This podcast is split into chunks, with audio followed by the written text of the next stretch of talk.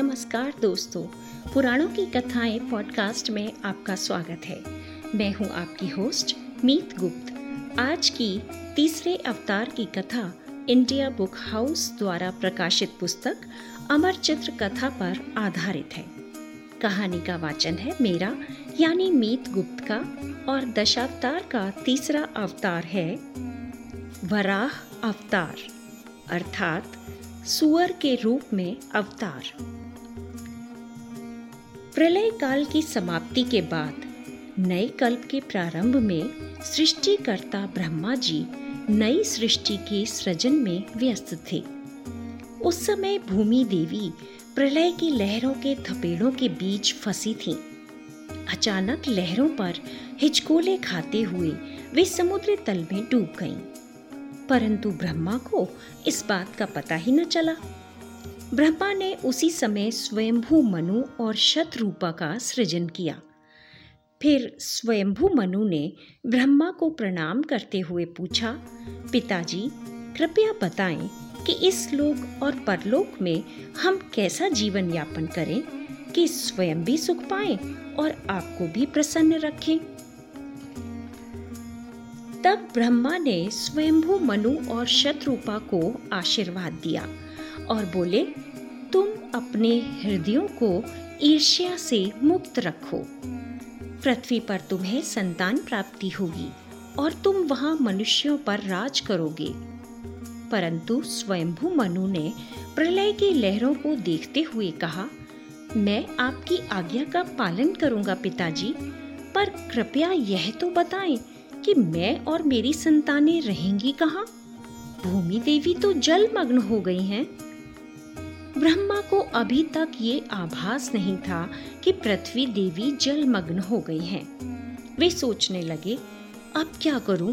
पृथ्वी को समुद्र के ऊपर लाना ही होगा हे भगवान विष्णु, आप ही मेरी सहायता करें ब्रह्मा के इस विनती पर अचानक एक अंगूठे के पोर जितना छोटा सा वराह, अर्थात सुअर, ब्रह्मा की नाक के एक नथुने से निकल पड़ा। ऐसा होते देख ब्रह्मा चौंक गए और सोचने लगे ए, ये कैसा जादुई जानवर है जो मेरी नाक के नथुने से निकला है? ब्रह्मा स्वयंभू मनु और शत्रुपा आश्चर्य से अभी उसे देख ही रहे थे कि उस वराह का आकार बढ़ने लगा। वह और बड़ा हुआ। होते होते वह एक हाथी के बराबर का हो गया। ब्रह्मा आश्चर्य में डूबे सोच रहे थे कि कहीं यह स्वयं भगवान विष्णु तो नहीं है। ब्रह्मा का ये सोचना था कि वराह पर्वत के आकार का हो गया। फिर उस पर्वताकार वराह ने एक ज़ोर की चिंगाड़ भरी, जिससे आकाश भी काँप गया। तब ब्रह्मा ने कहा निश्चित ही ये भगवान विष्णु हैं। और फिर एक थर्रा देने वाली चिंगाड़ के बाद वराह ने हवा में एक ऊँची उछाल मारी और अपनी फुतकार से बादलों तक को रौंद डाला। अचानक वराह छपाक से समुद्र के अंदर जा कूदा। समुद्र को चीरता हुआ वह वराह समुद्र तल में पृथ्वी देवी की खोज करने लगा। उस अपार और अनंत समुद्र को उसने चारों ओर से खंगाल डाला। आखिर उसकी मेहनत सफल हुई और भूमि देवी मिल गई। उधर हिरण्याक्ष नामक असुर आसमान को फाड़ देने वाली गर्जना करके देवताओं से युद्ध की ललकार कर रहा था। वह स्वर्ग पहुँचा तो वहाँ किसी देवता और अन्य महलों आदि को ना पाया। क्योंकि नई सृष्टि अभी रची जा रही थी। वह किसी को भी न पाकर चिल्लाने लगा और बोला, स्वर्ग के अधिपति इंद्रदेव और उसके देवताओं पर धिक्कार है, जो मेरे डर से दुम दबाकर छिपते फिरते हैं। बौखलाहट और क्रोध से भरकर वह वरुण देव, यानी समुद्र देवता के पास गया।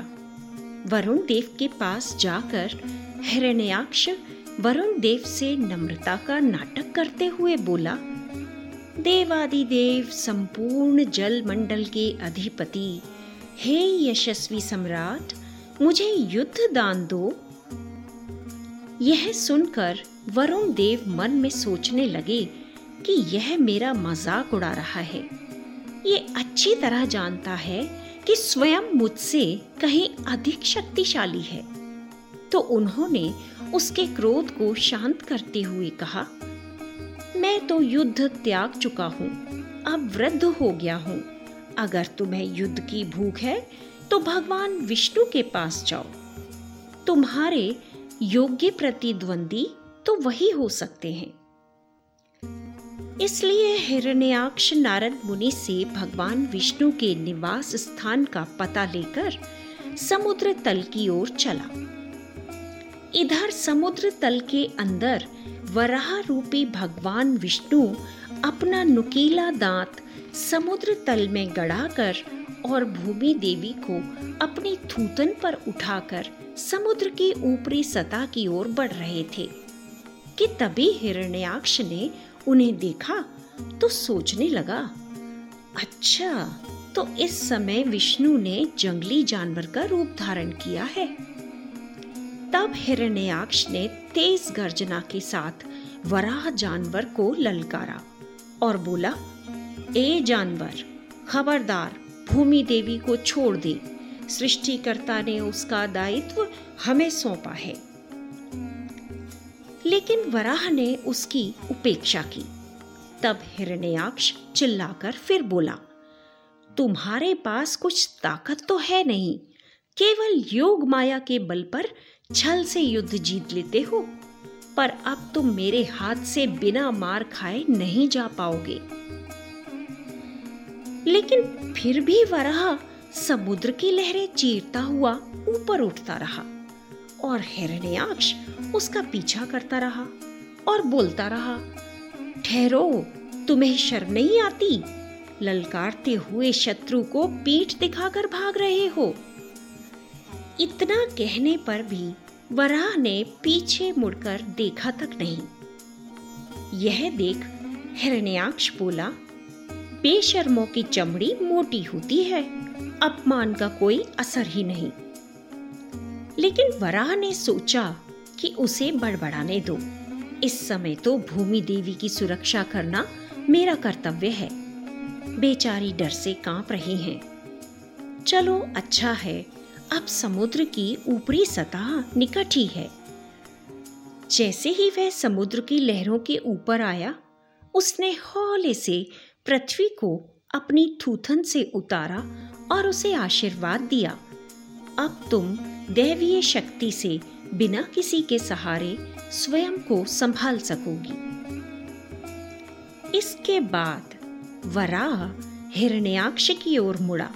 और व्यंग्य बाण छोड़ते हुए बोला, अरे दुष्ट, हम तो तुम्हारी गदा से डर गए हैं।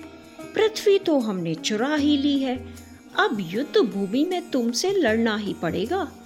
तुम्हारे जैसे शत्रु के क्रोध से बचकर हम कहा जाएँगे? यह कटाक्ष सुनकर हिरण्याक्ष आग बबूला हो उठा। जल भुनकर उसने अपनी गदा ऊँची उठाई और वराह पर तेज वार किया। परंतु वराह थोड़ा परे खिसक गया।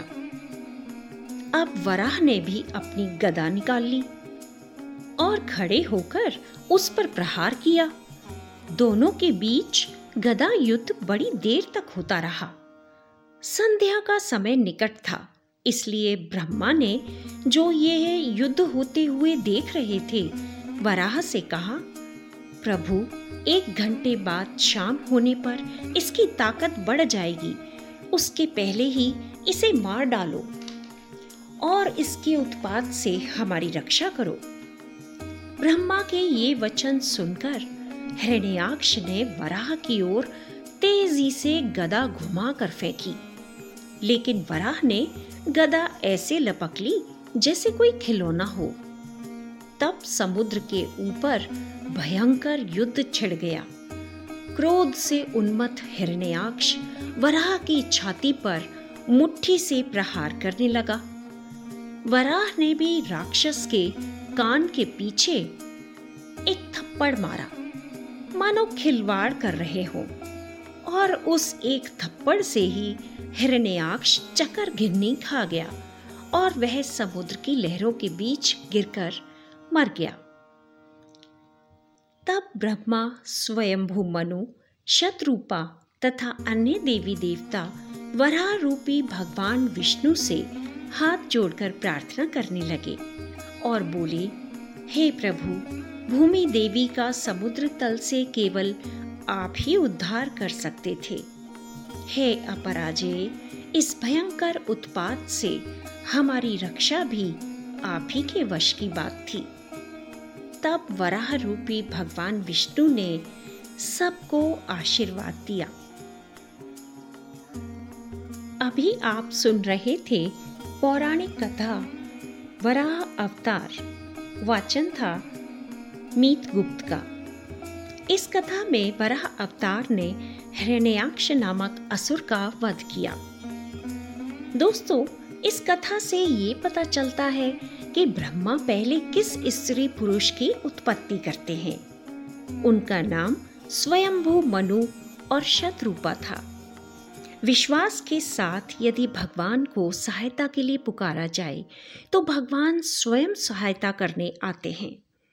इस कथा में असुर भगवान को कड़वी और बुरी बातें कहता है तो उसका अंत भी बुरा ही होता है।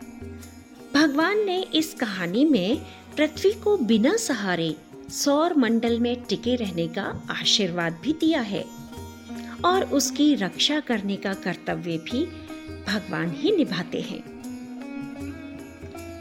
आशा है कहानी आपको पसंद आई होगी तो प्लीज़ अपनी कमेंट्स मुझे भेजिए और इस पॉडकास्ट को लाइक शेयर सब्सक्राइब और फॉलो ज़रूर कीजिए। धन्यवाद।